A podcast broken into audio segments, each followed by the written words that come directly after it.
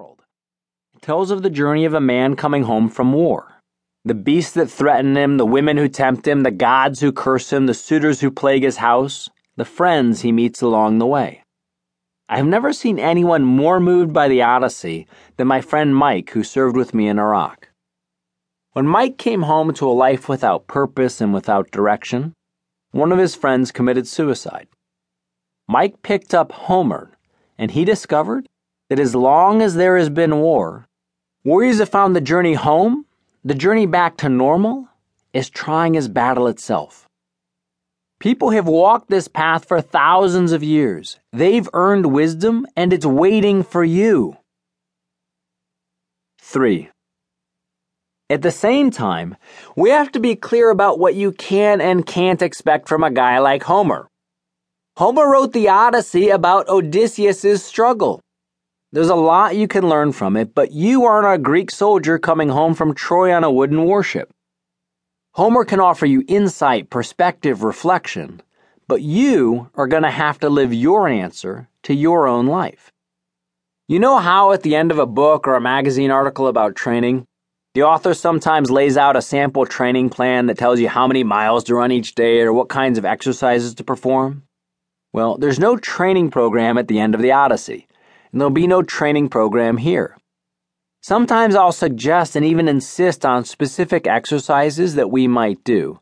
But since I've been home, I've learned from working with hundreds of veterans that no one can build your resilience for you. I can point you in a certain direction, maybe draw you a map and give you some ideas. But I can't carry you where you need to go. For this to work, you're going to have to take what you learn and build your own program for your own life. No one can do that for you. When Aristotle gave his great talks on the nature of the good life, which were collected as the Nicomachean Ethics, he began by making one thing clear. There is no simple equation for the good life. The discussion can only be as precise as the subject matter allows. Aristotle's students were asking for rules, formulas, guarantees. He told them there was no such thing. We shall be satisfied to indicate the truth roughly and in outline, since our subject and our premises are things that hold good usually. The educated person seeks exactness in each area to the extent that the nature of the subject allows. Math is a subject that allows for precision. If I ask you what's 7 times 7, you know the exact answer 49. But what if I ask you, how do you deal with fear? Life, and the subject of resilience, rarely allows for perfect precision. Real life is messy. Attacking your fear can lead to courage, but there is no equation for courage, no recipe for courage.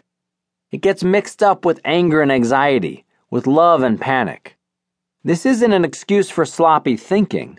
The virtues have been the subject of rigorous, disciplined thought from before Aristotle to today. But when the question is, how do we live a resilient life? We also have to be ready to accept ambiguity and uncertainty. There are strategies for dealing with fear and pain. There are strategies for building a life rooted in purposeful work. There are strategies for building a home that is happy even when things are hard. But the strategies won't reach into your life and